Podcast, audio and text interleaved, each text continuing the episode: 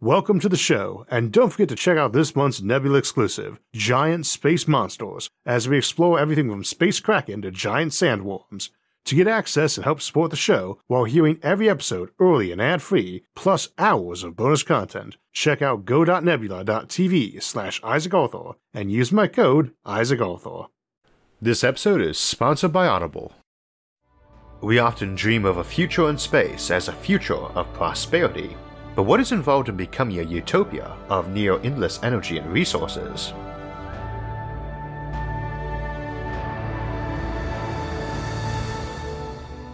Recently, we've been looking at how we might become an interplanetary species, and that's focused principally on getting our civilization up and out to space and the worlds beyond. So today we'll take a look a little closer to home on what's going on back on Earth while all that is going on in space, what life could be like here for the vast majority of folks who are not involved in leaving the planet. It seems like a good time to focus on a positive future, and in the nearer term, given that 2020 has been a heck of a year, and I'm writing this at the end of August so it's only two thirds done. So, how in this next century, or maybe in the next few decades, might we manage to become both a Kardashev 1 civilization and a post scarcity civilization? For channel regulars, you're probably already familiar with both those terms, but to review, the Kardashev scale is a loose measurement of how powerful a civilization is, with the K1 civilization being one that uses all the power of a planet, a K2 using all the power of a star, and a K3 being one that uses all the power of a galaxy. That's it for the official scale, and it doesn't necessarily imply any particular population or technological level. For instance, we could potentially be a K2 civ using all our sun's light, 2 billion times what hits Earth, in even a couple of centuries, simply because the most basic way to do that, enveloping your sun a bunch of thin foil mirrors, doesn't require much technology beyond a robot able to dig up metals on some moon or asteroid, turn them into a foil, and make copies of itself that can do the same. As we'll discuss more today, that's not really that sophisticated in terms of robotics and AI, and even something as simple as that can kick a civilization into being post scarcity. For a given value of post scarcity, anyway, the basic definition of post scarcity as unlimited resources wouldn't seem possible in a finite universe, so we have to modify the concept a bit to use it in a practical discussion, and we'll discuss that modification of definition momentarily. But as a quick side note first, the original scale created by astronomer Nikolai Kardashev didn't extend past 3, galaxy spanning, but folks often tend to throw the idea of K4 or K5 civilizations around, and indeed we actually had to ban use of the term K10 civilization on our Facebook forum just because it got so synonymous with magical super aliens rather than anything useful for discussion. We just don't have a context for them, other than knowing K9 civilization would either be man's best friend or have a bone to pick with us.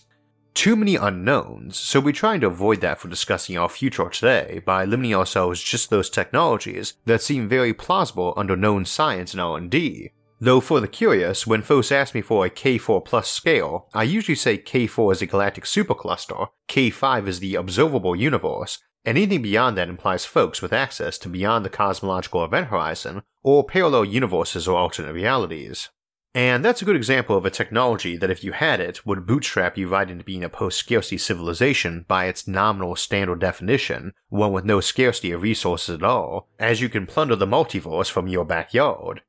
Inside a finite and closed universe, that is not possible, and that does appear to be what we live in, since even if this universe is infinite, the parts we can reach by travel without fashion light propulsion are not, due to Hubble expansion. Since post scarcity of that type seems impossible, rather than having a useless term, we modify it to something apparently possible, since folks use the term to basically refer to a level of technology where folks are not worried about basic survival anyway, we define post scarcity in that context, one in which folks have no major anxiety over access to basic needs, because things like food and energy and basic goods and services are so readily abundant that they are like finding some air to breathe or a glass of water to drink, just not something most folks worry about in their daily life. Of course, what qualifies as a basic need is debatable, and we usually borrow from Maslow's hierarchy of needs for that, a pyramid that runs from the ground floor of basic physiological needs like food, shelter, and sleep, up to more esoteric ones of personal esteem and enlightenment. The degree to which a civilization is post scarcity is essentially measured based on how many of those needs are easily met, how easily and abundantly they are met, and how far up the needs pyramid they are, and this can be in a lot of different ways, too. For instance, a cyborg who could punch through a brick wall, walk around on airless rock, and eat anything including dirt, is quite post scarcity in terms of many needs, whether he's living in a cheerful utopia or some radiation scorched wasteland full of violent lunatics. So a civilization could end up as post scarcity, at least in terms of the bottom tiers of physiological needs, simply by modifying themselves to be way tougher, stronger, or smarter, or all of the above. I usually say the big technologies for pushing us into post scarcity existence are better energy availability or better automation, though, as if you have either, you are in a position to tip into post scarcity. Indeed, I'd argue we are already very close to it, at least those bottom tiers and in the wealthier segments of the world, and a lot of what holds us back is that energy of scale, and so is human manpower to use that energy to make things. The key notion, though, is that there are a ton of technologies, or even just administrative or cultural changes, that individually or grouped up with some others do offer us at least that first tier of physiological needs as post scarcity. Again, that being needs so easily fulfilled that folks don't have anxiety about getting them, now, I use Maslow's hierarchy of needs strictly because it's well known. It's got a lot of revisions and variants and debates about which stuff should be where on it, but it works for our purpose as a general thermometer of how post scarcity a civilization is. In that bottom tier of physiological needs, usually given as air, water, food, shelter, clothing, sleep, and so on, we've been post scarcity on air and water for a long time, with some exceptions like smog filled cities or desert lands or places torn up by war and chaos. Again, there are exceptions, both for the civilization and for the individual's lifetime. Many a person might have suffered from dehydration at some point, but for most of us, these are just not things we worry about. We also don't worry about the cost of making long distance phone calls or needing to make a collect call, but folks my age and older do remember when the distance or duration of a phone call was a big worry, and when keeping in touch with friends or relatives in other states or countries could become cost prohibitive. Of course, even a couple centuries before that, having a relative move to a different land meant a good chance you'd never speak to them again, when the postal service wasn't cheap or fast, or even didn't exist, and when a trip home might be an extravagant luxury you saved up for years to do. Incidentally, that would be an example of a tier 3 need, feelings of love and belonging, and also a good example where technology of sheer abundance, like mass production of power or food, doesn't help you out much or only indirectly, your phone can't love you, at least not very well, but it can keep you in touch with the people who do.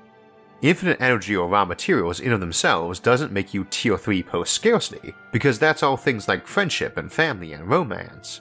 Of course, the same computers that give us better factories and automation and production also let folks stay in touch over continents or use dating software that helps them sift through the many fishes in the ocean to find the right partner for them. It also makes for shorter, less exhausting workdays with higher prosperity, to, in theory at least, spend more time with your loved ones and experience less safety and survival stresses. Note that I say in theory because, in spite of us being the most prosperous civilization in human history, there is pretty good evidence we are stressed out or even more stressed out than our ancestors, and plenty of data suggests that higher personal prosperity has only a fairly loose relationship at best with happiness, stress, or contentment. Just as a reminder in there that there's no single solution magical wands and technology to make everything better, unless we're discussing something like brainwashing or drugging folks to be anxiety free, and we define that as a post discontent society rather than post scarcity, though would also include an example of a monk or ascetic meditating somewhere too.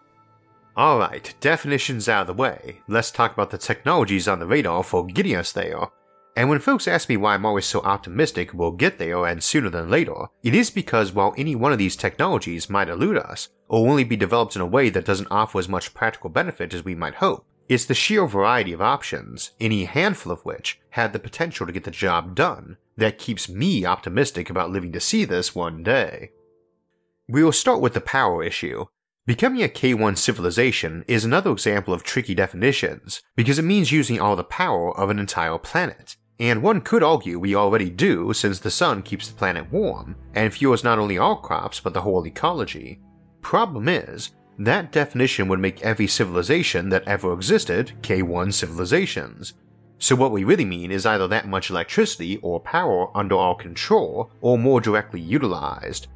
It is a thing to keep in mind though, right now we tend to think of developed nations as being rather big energy gluttons, the average US citizen consuming about 10,000 watts on average, but this ignores all the energy feeding our crops. We are quite capable with modern technology of feeding our whole population without needing additional farmland, let alone supplemental lighting for plants. But if you grow enough people, you eventually have to start powering lights to shine on those plants in some sort of vertical farming scenario, or start growing your food off world.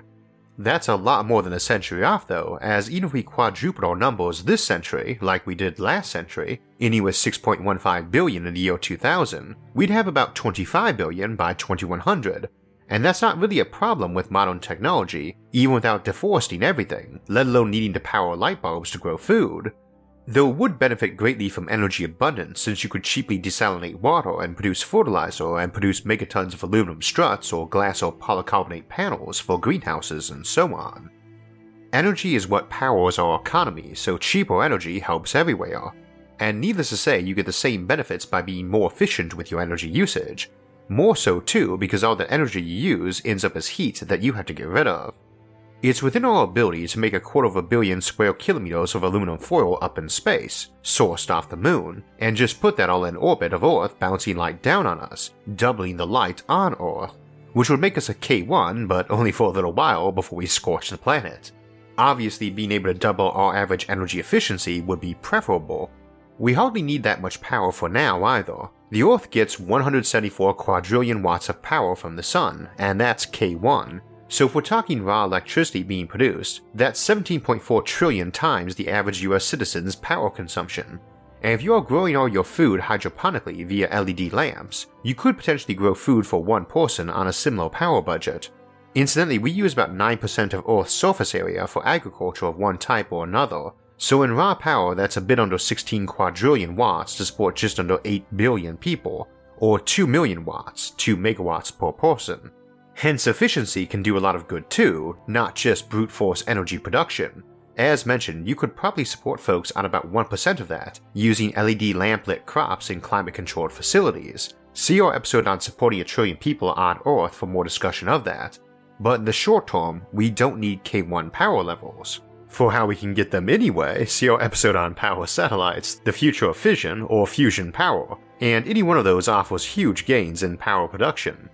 I don't want to focus too much on power as we've discussed it before, along with food production, but it is a central concept to Kardashev civilizations. Again, the Kardashev scale really just refers to power being used, not how efficient, productive, or clever you are with it. Improvements in superconductors, battery storage, or even just how cheap we can produce solar panels or other energy related hardware, can any of them, all by themselves, help a lot with the energy needs. So too could something like algae genetically tailored to heavily produce feedstocks for biofuels or other genetically modified food crops. And automation obviously helps too. If you've got robots that can do all your tasks for you, you are post scarcity. But we're never too interested in entirely automated production chains, just adding in a little more automation here and there to improve production rates or consumption efficiency, and that's not just the big stuff like tractors and engines, but even small stuff like the motion detector light switches that come on and off if people are using a room, or the one sorting gizmo that lets a job 10 folks do suddenly be done by 9 instead, or even 1. Never underestimate the effect of the thousand tiny things in the production chains in comparison to the one big tech. I remember when the virus first hit that there were a lot of shutdowns of non essential jobs. I got asked by a lot of folks what qualified as essential, I said if we're talking a few weeks, not too much. If we're talking longer, almost everything. I am sure everyone remembers the toilet paper shortage of spring 2020, but it hit a lot of things. Just personally, Sarah and I were planning to make some homemade applesauce as she'd picked up a bushel at the local orchard, and last night had us hunting for mason jars and lids, and both being shocked at how many sources were out of stock and what the price was for those who weren't. And I would imagine we've all been a bit surprised by the stuff suddenly in short supply during the crisis, either by an uptick in demand or a drop off in production because it was deemed non essential for a while, or was particularly hard to operate under health safety measures now in place. This is another way you can get post scarcity too, and its flexibility of production, an example of which would be improvements in 3D printers in terms of speed, cost, or production sophistication, I just mentioned how we had those various scarcities, and we have these amazing manufacturing and distribution capabilities compared to prior generations, but they can be very slow to change over. Even if you can suddenly repurpose a factory to produce some needed widget, that widget might have a thousand different components produced elsewhere at other factories, not all of which can be rapidly retooled to produce more of that component, or the components diverted from other products that use them, or the end product adapted to use some other item we have in abundance. There are many types of waste, and one of those is inventory, keeping whole buildings full of some product in case of a sudden demand, or because of some sudden drop in that demand. And food is one of the big ones in that we generally waste 30 to 40% of it to various losses in harvesting, transport, storage, and at the cooking level, some products are worse, others much more durable and cheap to store, but an ability to adapt production quickly is another lesser mentioned technological pathway to being post scarcity, especially since it also applies an ability to rapidly upgrade to new technologies. Right now, we often run on old tech simply because the upgrade costs, in terms of both hardware and training, is so high. So, too, better distribution and cataloging helps a lot, for the latter, some company can find out that screw number 45 might be maxed out in production from a given factory, but that screw A12 is nearly identical and sitting there in some warehouse unused. All sorts of smart software to help identify waste, be it in workflow or even day to day life, be it physical items or just time, energy, and personal stress expended when they needn't have been, could also do wonders for us. What other minor and non obvious things can push us towards being post scarcity?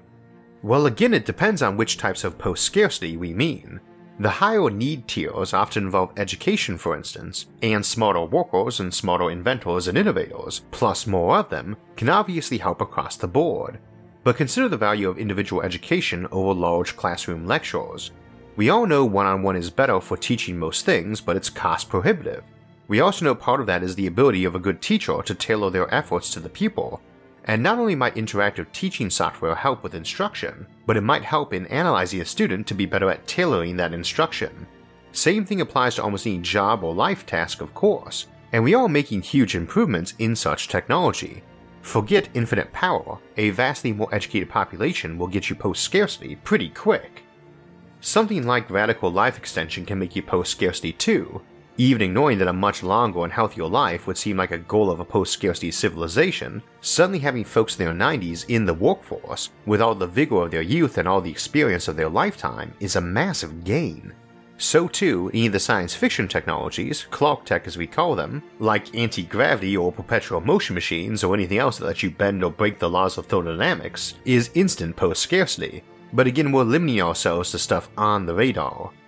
cheaper and renewable power, cheaper water purification or desalination, cheaper production of any raw materials, any and all minor improvements along the production chain, improvements in skill or stamina of the workforce, all can take you to post scarcity, or at least the lower tiers of need.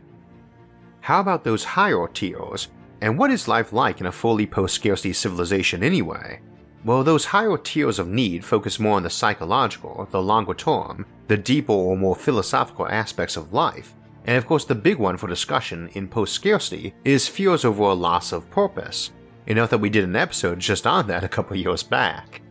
However, one thing we need to keep in mind, especially as we start improving all those technologies for the human condition, things in the realm of psychology or neuroscience, cybernetics or prosthetics, medical gene therapy or alteration, and education, is that people aren't likely to just be sitting around all day, listlessly soaking up the sun in some lounge chair, weighed on hand and foot by robots in a post scarcity civilization.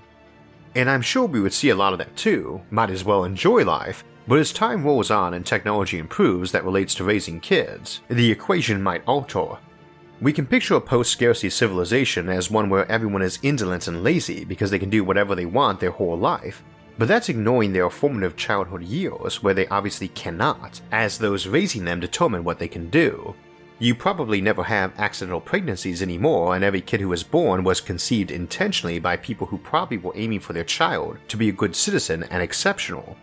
In the longer term, with enough technology, that might mean every kid was a star athlete and genius by modern standards, and further augmented by interactive education technology that was cramming learning into their head better than the most enthusiastic and skilled teachers could do nowadays, even one on one, full time. They might have improved their knowledge of the mind to the point they could rehabilitate any criminal or fix any addiction or mental issue in an afternoon. A civilization like that, whose kids could probably jump in a time machine to nowadays and get a full ride to any school on an academic and athletic scholarship, and get all the ethics in their early childhood too, and didn't die of old age, doesn't strike me as one prone to indolent and decadent descent or running some horribly mismanaged and corrupt society.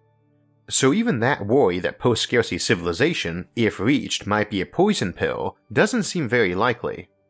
What do they do with their time, though?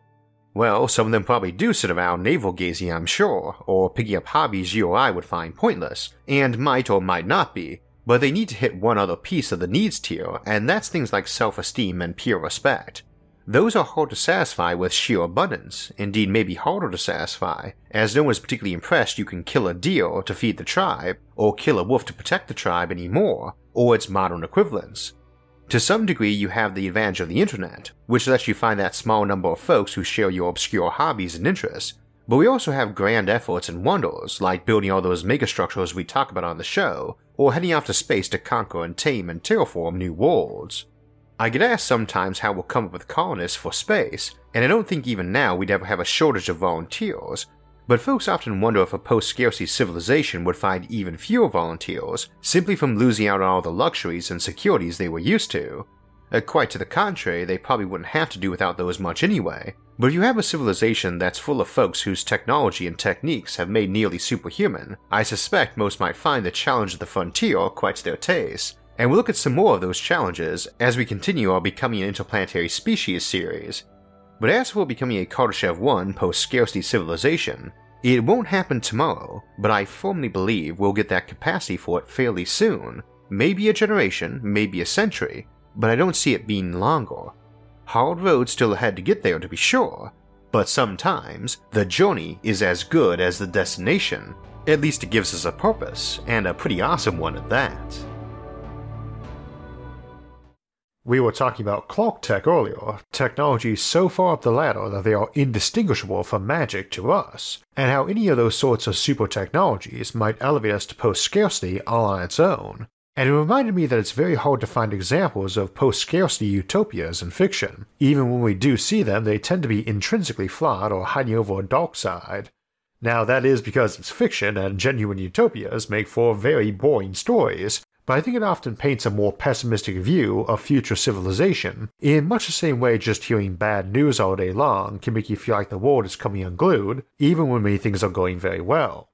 Not every author paints bleak pictures, though, and Arthur C. Clarke, famous for novels like 2001, Rendezvous with Rama, and Childhood's End, and for whom we named the term Clarke Tech, was one of the great sci fi writers of the 20th century, and one who often painted a more hopeful image of the future. His novel Childhood's End, which was his first novel, is one where we see humanity encounter a peaceful and benevolent alien species who brings on a golden age for us, and is one of his most celebrated works that has inspired so many other stories down the years. So this month's Audible audiobook of the month goes to Arthur C. Clarke's Childhood's End. You can find that audiobook along with the rest of Arthur C. Clarke's many excellent novels and short stories over at Audible, they also have podcasts, guided wellness programs, theatrical performances, and exclusive Audible originals. Indeed, they have over three centuries worth of audio if you just hit the play button and ran through every title. If you want access to that massive collection of great audiobooks like Childhood's End, you can join Audible for a 30-day free trial. And Audible members not only get discounts on any audiobooks they buy, but a free book every month. Additionally, they are now giving unlimited access to their Audible originals, you can start listening today with a 30-day Audible free trial. Just visit the link in the episode description, audible.com slash Isaac, or text Isaac to 500 500. So we're into November now, and we've got a full schedule. Next week we'll be looking at the concept of interstellar trade. Then next Sunday we have a bonus episode coming up on the Fermi Paradox and the Prime Directive, the notion that aliens might be out there but don't contact us because they have rules against it. Then we'll be taking a look at asteroid mining, orbital settlements, and life as a space colonist. If you want alerts when those and other episodes come out, make sure to subscribe to the channel. And if you'd like to help support future episodes, you can donate to us on Patreon or our website, isaacarthur.net, which I'll link in the episode description below, along with all of our various social media forums, where you can get updates and chat with others about the concepts in the episode and many other futuristic ideas. Until next time, thanks for watching, and have a great week.